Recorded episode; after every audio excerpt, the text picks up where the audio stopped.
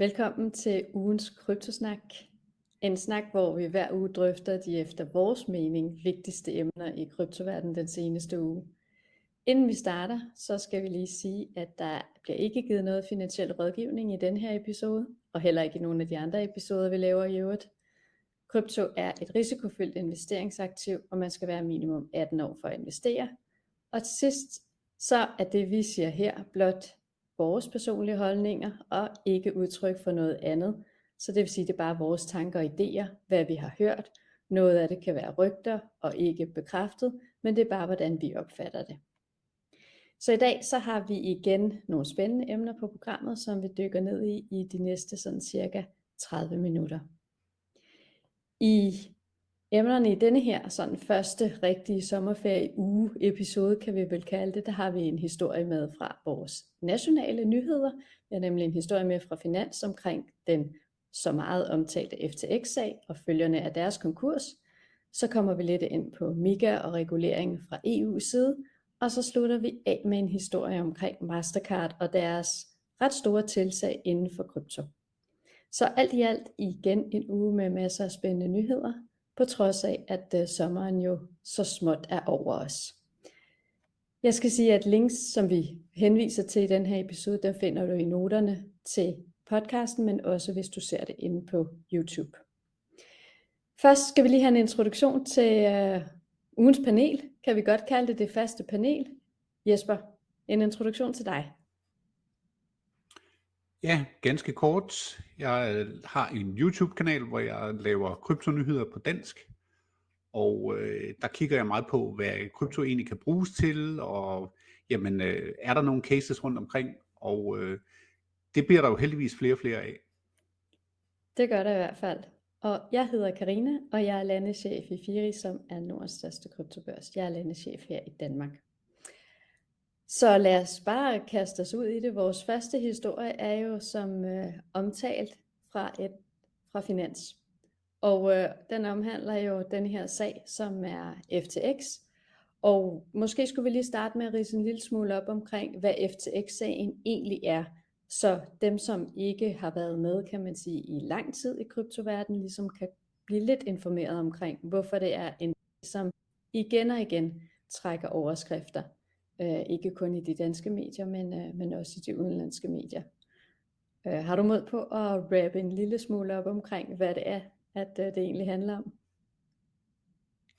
Ja, altså, jeg vil sige, at øh, der, det er nærmest personificeret efterhånden. FTX er blevet til Sam Bankman-Fried, fordi han var sådan et wunderkind, der kom ind og øh, sad og kodede hele natten og lavede hele den her kryptobørs øh, sammen med en del andre, og øh, fik tiltrukket kæmpe store summer og blev kåret som den bedste kryptobørs i 2021 og øh, fik øh, store stjerner, øh, kendte mennesker med ind over og gav en masse penge væk af, af de øh, milliarder, han tjente hos FTX. Og øh, ja, altså blandt andet var han den største donor, eller FTX var den største donor til den demokratiske valgkampagne. Og øh, hans egne forældre og andre af dem, der var med i FTX, havde også forældre, der var sådan ret godt øh, forbundet ind i øh, Washington. Så øh, det, det hele, det, øh, det er en meget speciel affære, fordi øh, alle troede jo, at det her det er så øh, legit, som det overhovedet kunne være. SEC var også relativt tit på besøg hos FTX og kiggede på deres ting, og havde egentlig ikke øh, hejst nogen flag eller røde flag på forhånd, før pludselig øh, ja, det starter jo det hele med F, eller med Terra Luna, der begynder at, og, ja, at den kollapsede, og øh, der var jo investeret massivt i mange af de her børser rundt omkring, de havde øh, investeret ind i Terra Luna, og så, øh, ja, så begyndte korthuset ellers at falde, og øh, ja, det ender jo så med, at man ser, at det måske bare fra starten af har været et rimelig stort svindelnummer. Men det er jo så det, der er ved at blive afdækket, og de snakker om i den her artikel. Ja, man kan sige, for hvis vi lige skal have timeline på plads, så er det jo et øh, sådan kollaps af verdens næststørste kryptobørs med over 1 million kunder, som var tilbage i november sidste år. Så det var der, hvor at øh, altså alting så, kan man sige sådan, øh, ret lyst ud fra kryptoindustrien, og jeg synes, at hele industrien var begyndt at blive opfattet sådan lidt, øh, lidt mere seriøst. Og så kommer det her kollaps i november, som nu ved vi jo ikke, altså nu, altså opdagelse, hvad hedder sådan noget, oprydningsarbejdet er jo først gået i gang, men jo mere vi finder ud af, jo mere synes jeg egentlig også, det ligner, at der har jo været, altså hvis man har over en million kunder, så har, som har handlet krypto, så har der jo været en del af butikken, som har været helt reelt. Altså der har jo været en forretning. Og det er jo også måske mm. det, der sådan lidt øh, undrer mig i hvert fald, det er, at det er jo ikke kun et svindelnummer. Det er en, der har været en forretning, og så har man så derfra virkelig, som du siger, noget meget tyder på, at der er blevet øh, svindlet. Altså, kundernes midler er blevet blandet med selskabets midler. Øh, kundernes midler er også blevet brugt til private køb, hvilket jo gør historien endnu mere spændende for medierne i hvert fald, ikke? når vi lige kan få den der personlige sådan øh, vinding med ind i historien. Og så sidst men ikke mindst også det her med, at, øh, at, at der bare har, altså alle de store øh, investeringsfonde, som jo gik med, hvorfor har de ikke set? Altså, hvorfor har man ikke lavet sin helt almindelige due diligence i forhold til, hvem der havde adgang til hvilke midler? Mm. Ja, det er, det, det er også det, der er sådan øh, uforståeligt, fordi så på bagkant, så øh, kommer man jo og siger, jamen det burde man jo se, og det er jo krypto, der er sådan, men, men det her, som du siger, der var en god forretning, og den var også bygget op, altså FTX-børsen var, har jeg brugt en enkelt gang, øh, fordi at den netop blev øh, nomineret til at være den bedste, og, og det fungerer jo rigtig godt, øh, det der ligger derinde.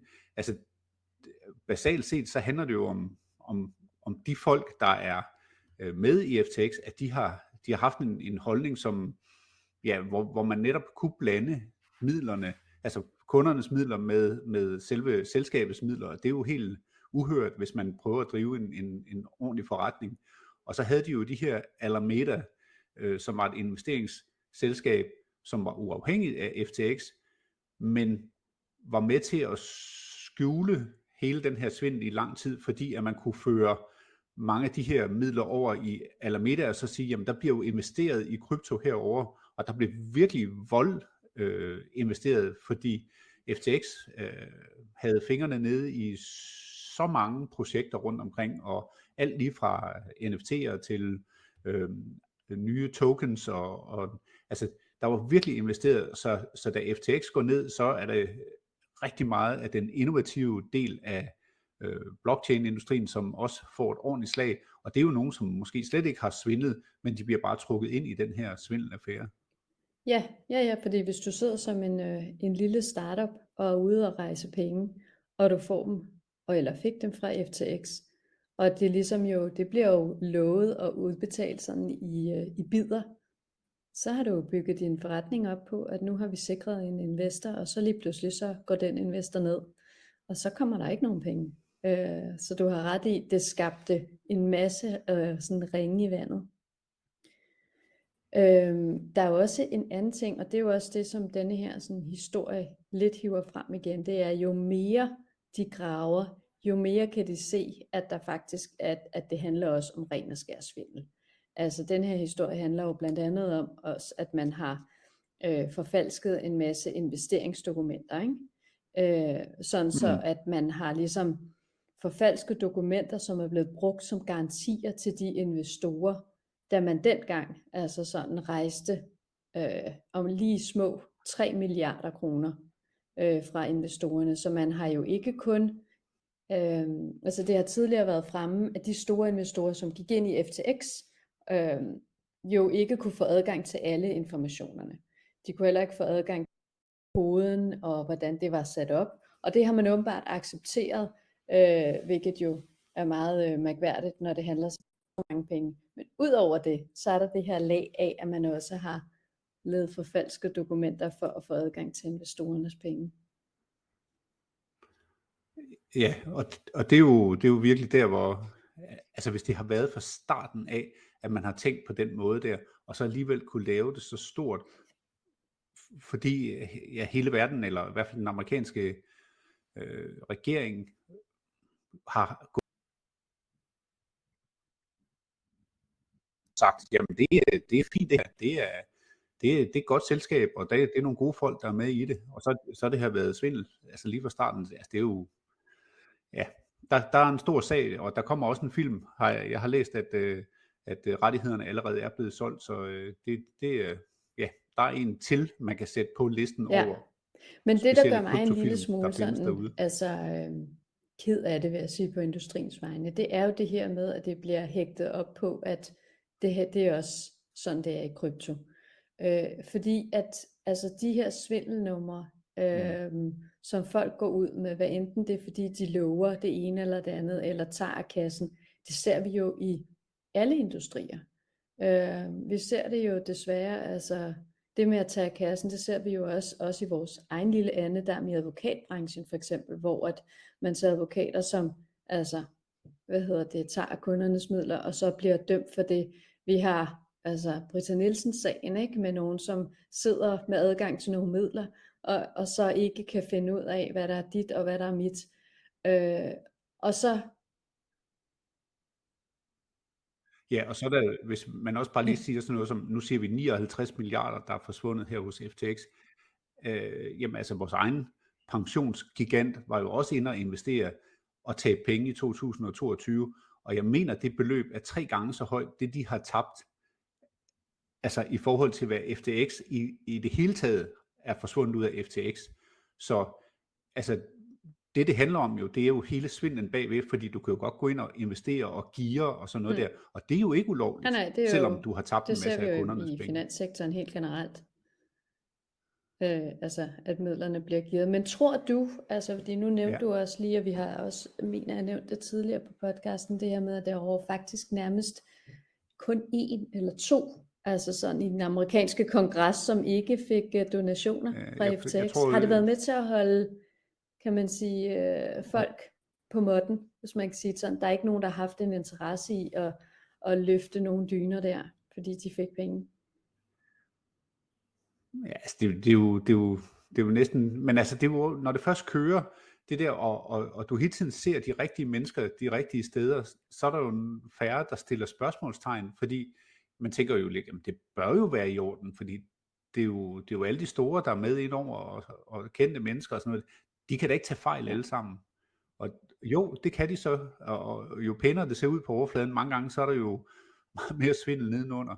Så altså, det er jo hele det der, der er jo mange, der har, øh, altså, der har tabt rigtig store penge, især amerikanere og øh, folk i Asien, der har, der har tabt penge på den her FTX øh, kollaps. Og det er jo, øh, ja, altså de, jeg tror ikke, de penge, de de kommer tilbage igen, fordi selvom at de finder noget lidt her og der, mm, så er det jo spredt for alle vinde, de her penge, og de er også brugt rundt omkring, så hvis man endelig finder ud af, hvem der har fået dem, jamen, så tror jeg allerede, de ja. er brugt. Altså, en så. god grund i hvert fald til at, at få undersøgt, altså være virkelig sikker på, at den exchange, man bruger, altså er, øh, hvad hedder det, opbevare midlerne separat fra, fra selskabets og i øvrigt er underlagt en øh, kontrolmyndighed ikke, i et land, som man stoler på, vil jeg sige. Det er nok det, der er det vigtigste. Ja. Jeg skal lige knytte en... Ja, ja ja. du? Nej, du... Det var bare fordi, jeg lige vil... altså, jeg tænker bare på med, øh, altså med krypto, altså grunden til, at det, altså det, det, det får det her prædikat på så mange gange, det er jo, at hvis du står et, et almindeligt selskab, et aktieselskab, og vil sælge aktier i det, du kommer ikke i kontakt med øh, 18-25-årige øh, på samme måde, som du gør ved at sige, jeg har altså den her token, og øh, det er, altså fordi det er det, de går efter. Men det er jo så også nogle investorer, som måske, eller de har jo ikke den store erfaring, så, så mange gange, så kan der godt, altså, så, så bliver man ikke, øh, eller, eller hvad hedder det, der bliver ikke researchet helt ned i bund for at finde ud af det. Man hopper måske bare hurtigere ind i noget, og så er det der, at, at pengene også kan forsvinde ret hurtigt efter. Og der er det, som du siger, det er også vigtigt, at jamen, handle på steder, hvor man er sikker på, at man i hvert fald har lidt rygdækning i ja. det, der sker. En ting, jeg tit hører, det er, at, øh, og det bringer os over til, til det næste emne, det er det her med, at nå, det ville jo ikke være sket, hvis det var, der var regulering på området. Og jeg synes, øh, jo mere vi kigger i det, altså nu har vi i EU denne her MIKA-regulering, som øh, lige er blevet vedtaget også i denne her måned, som er et, øh, ikke et direktiv, men en forordning, som gælder i hele Europa fra 2024. Øhm, og det, denne her, hvis man vil læse mere, så kan man finde hele, altså sådan, hvad MIKA-reguleringen egentlig går ud på, og også selve teksten inde på EU-kommissionens øh, hjemmeside. Men, men det synes, jeg synes, Mika handler jo om at ja, regulere markedet, regulere, hvornår må du udstede token, hvad skal du leve op til, hvad skal du som børs, og der er blandt andet også det her med adskillelse af, af midler, kan man sige. Så både lidt ja og nej, det vil ikke øh, altså sådan kunne ske under en regulering. Men jeg vil også bare sige, at dokumentfalsk, øh, omgåelse af de helt almindelige regler for almindelig selskabs øh, sådan ansvar og drift af selskab, øh, det er jo ikke noget, som der står reguleret eller beskrevet nogen steder. Altså jo, det gør det, men ikke i Mika. Altså det er jo helt overordnet set for, for øh, altså svindelregler, som ikke bør, det er ikke særskilte regler for kryptoverdenen. Det er jo bare helt generelle regler omkring, hvad må du og hvad må du ikke. Ja, og, og altså der, hvor, hvor krypto måske i øjeblikket, fordi at der er ringe kendskab til det, jamen så tror folk en ting, og så viser det sig at være noget andet. Altså, jeg oplever stadigvæk, at flere, der siger til mig, har du set Mads Mikkelsen? Han, han er gået ind i øh, bitcoin jo. nu, ikke? Okay, eller, eller Holk-familien, eller noget i den stil der, ikke? Og hvis de investerer, så kan jeg også investere, men det er jo scams, øh, og det har jo intet med bitcoin, og det har intet med krypto at gøre, men man bruger den der uvidenhed, der er omkring det til at, at ja, få folk til at smide nogle penge efter. Ja, der florerer en, øh, en del af de der sådan fake videoer, med blandt andet de to, altså sådan som du nævner der, som inde i Godmorgen eller Godaften Danmark eller et eller andet, øh, ja, ja. og som øh, og hvor at man ja, som, som folk tror er ægte, men som er ren og skær, altså sådan svindelvideoer, og som får folk til at klikke på et eller andet, og så tror de, at de kan investere derigennem, ikke? Øhm, ja, det, det er jo heller ikke en ny ting, kan man sige. Det, har jo, det eksisterer jo med mange ting. Øhm, men det bliver lidt mere farligt her, fordi at man måske ikke rigtig ved, hvem er det så, jeg er helt sikker på, øh, er de reelle spillere. Mm. Ja, det, det er i hvert fald vigtigt at få, få det budskab ud, og så især også, altså hvis Mika kan være med til at, at give en eller anden form for godkendelse, eller at vi opfylder de krav, der bliver stillet her, her, her, ikke? Altså man kan sige sådan nogle ja. ting, øh, de selskaber, der gør det, så, altså, så kan man jo måske minimere det lidt, men altså når, når det først kører, og folk har hørt om en token, der, der stikker af og sådan noget der, ikke? Jamen altså, så, så flyver det jo hen i de ja. retninger. Jeg synes, det der er interessant med Mika, det er det her med, at vi får et uh, regelgrundlag, hvor at uh, vi, man rent faktisk som myndighed eller kontrolinstans kan gå tilbage og sige, hov, I opfylder ikke det her, eller inden I releaser denne her sådan coin, eller agerer mellemmand, så skal I leve op til de her de ting, så I skal ikke bare registreres, men I skal faktisk have en licens. Øhm, og også mm. det her med, at vi på en eller anden måde får i hvert fald i EU-regionen en sikkerhed for, at hvis man har en licens i et EU-land, så er man i hvert fald blevet gennemtjekket. Øh, så de udenlandske børser må ikke agere i, i EU uden at have en licens. Man må godt som borger bruge udenlandske børser efter eget valg, men de må ikke være aktive inden og reklamere for eksempel på EU øh, i EU-markedet. Okay. Så det, det kommer til at være den store forskel, og det kan man jo så hurtigt tjekke som forbruger og gå ind og sige, når man har denne her børs rent faktisk en licens i et EU-land, øh, så er man mere sikker end hvis de blot, kan man sige, at man blot har adgang til det, men uden at de har licensen. Øhm, der er også en, øh, for lige at fortælle sådan lidt for, til dem, som ikke har hørt omkring øh, Mika, så er det jo en af de her, sådan, det er jo 370 sider øh, af reguleringer omkring også, hvilke nogle grupperinger man ser sådan de forskellige krypto i. Og det tror jeg også kan hjælpe rigtig meget på det, som du siger Jesper, det her med, at der er stor forvirring omkring, hvad krypto egentlig er. øh, og at krypto ikke bare er en øh, digital valuta, som man bare lige kan bum, øh, skabe sådan i, øh, i et kælderlokale et eller andet sted. Men, men Mika mm. blev jo, jeg var med i en podcast i øh, mandags, som er en, en podcast, som hedder øh, Crypto with Adam English, som er, han er baseret i Florida, og jeg skal love for, at øh, der er stor misundelse over, at vi i EU faktisk har så gennemarbejdet en regulering, der nu er, øh, træder i kraft, og som nu er, er godkendt. Fordi derover, som vi også har snakket om, der er det jo, altså, der er det jo ikke til at finde hoved og hale i det. Øh, og, og det er lidt sjovt, synes jeg, øh, den måde, altså EU-kommissionen har virkelig arbejdet hurtigt med at få Mika på plads. Og den er jo ikke fyldesgørende i forhold til alt, hvad der sker i krypto. Men jeg synes alligevel, at for dem, som ikke ved det, så blev Mika jo hastet Nej. så meget igennem, fordi at man var bange for altså Meta, Facebook, som gik ud og lavede deres token. Så det var jo det, som fik EU i gang med at sige, hov, nu bliver der altså, nu kommer de store tech-spillere på banen med deres token. Det skal vi have dæmmet op for. Vi skal have lavet nogle regler. Og så gik de ind og sagde, så bruger vi den her anledning til at lave også investor protection, altså beskyttelse af investorerne i det her marked, fordi det er tydeligvis et marked, der ikke går væk. Så, så de to, og så selvfølgelig nogle andre ting, har jo gjort, at man har skubbet hurtigere regulering igennem. Men der er altså et, øh, et USA, som sidder og jeg tror faktisk, at han nævnte, at de ville ønske, at det ligesom blev brugt som sådan et, du ved, øh, sådan white, øh, white label-agtigt noget, ville de ønske, at man så kunne tage Mika-regulering og lægge den over på USA også. Så det synes jeg var lidt sjovt. Ja, det er i hvert fald, der er mange, der har efterspurgt det, så øh, og, og det er jo også det, altså hvis, hvis krypto skal slå igennem, og hvis blockchain-teknologien skal slå igennem, jamen så, så, er du, så er du nødt til at have resten af, af, af både de finansielle institutioner, men også skat og myndigheder med indover, fordi ellers så, så ligegyldigt hvor smart det er, det der bliver udviklet, jamen så kommer det bare ikke igennem, så strander det.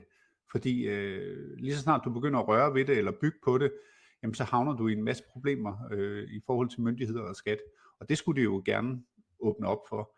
Og, og det ved jeg ikke, om jeg, jeg lige må bruge øh, som, som lead over til den næste historie, vi har. Altså, at Mastercard, altså, de har jo sandsynligvis set via deres transaktioner på, øh, på deres øh, Mastercard, hvor mange der køber både NFT'er og krypto via Mastercard. Så de har jo udmærket forstået, at det her det er noget, vi skal have ind, så at de udvikler et multi-token network, som de selv kalder det, for mig at se, så er det, de har gang i, det er, at de udvikler en blockchain, deres egen blockchain, hvor man så kan bygge løsninger på. Den skulle også være rigtig hurtig, siger de.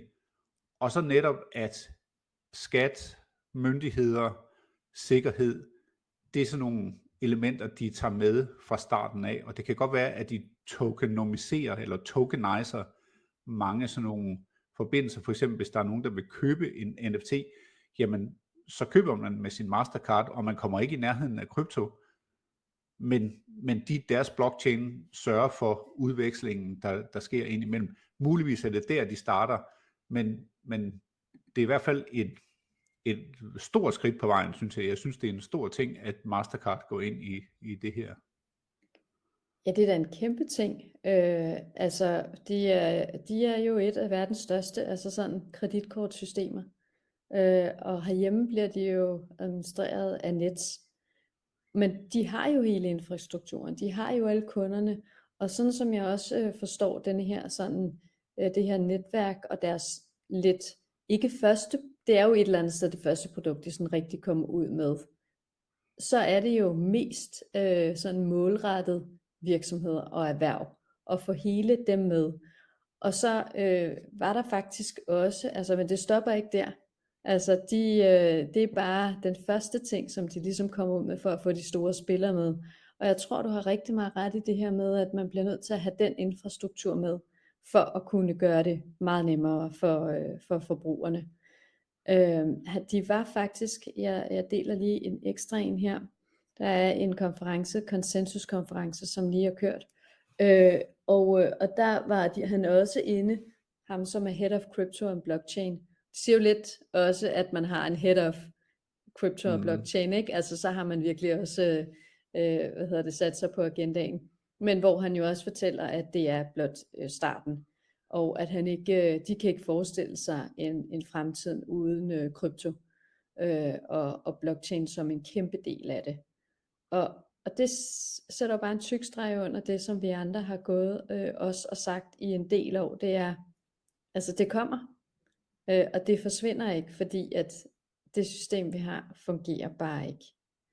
Og, og, Og og der du ligger i sagde hvert fald også, rigtig mange, der, der ligger mange fordele ved blockchain-teknologien, altså, som også gerne skulle komme øh, os kunderne til, til gavn, og ikke bare et finansielt system, der, der, kan, der kan skabe sine egne regler, men altså man som altså, enkelt kunde, fordi for eksempel pengeoverførsler, at det kan gøres direkte mellem to øh, interessenter, altså dig og mig for eksempel kan overføre penge, uden at skulle have en bank ind imellem. Og det er jo sådan noget, krypto er i stand til, og der ligger jo noget værdi der, som man kan håbe, at øh, kommer til at tilfalde kunderne i, i sidste ende, eller os, der, der skal overføre penge, så vi ikke betaler en masse penge til andre for det. Altså det er jo bare den lille use case, som, som allerede er i spil rundt omkring, men det Mastercard har gang i, altså de, de kan jo gennemskue de der finansielle systemer, og hvis man har en blockchain, hvor man kan bygge ovenpå og lave løsninger, som man ved, jamen det går igennem rundt omkring, og det, det er der lovgivning for og sådan noget der, jamen altså så, så vil det vokse, men de skal jo stadigvæk være øh, forbundet med resten af kryptonetværket, hvis, altså, altså man, man skal, hvad skal man sige, virkelig kunne bruge deres, øh, deres løsning, altså så skal du jo for eksempel kunne interagere med Bitcoin eller med Ethereum eller noget af den stil der. Ja. Og, men bare det, at man, altså jeg bliver altid så overrasket over det, der sker i den her verden, fordi vi er så inde, meget inde i det. Og så når jeg, man er ude og holde foredrag, og så man bliver mødt med denne her med, jamen du kan jo aldrig nogensinde bruge det til noget. Altså du kan jo ikke betale med krypto.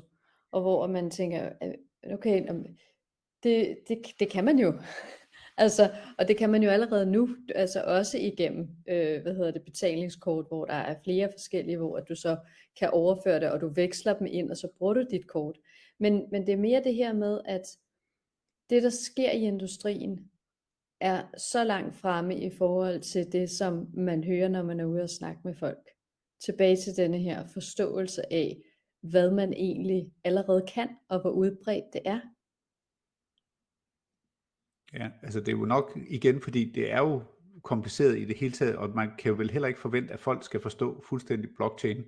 Jeg, jeg regner stadigvæk med, at der kommer til at lave, blive lavet løsninger ovenpå en blockchain-teknologi, hvor du bare slet ikke mærker, at du har købt krypto, du har øh, lavet transaktioner, det er bare nemmere for dig, nogle af de ting, du ellers har med at gøre.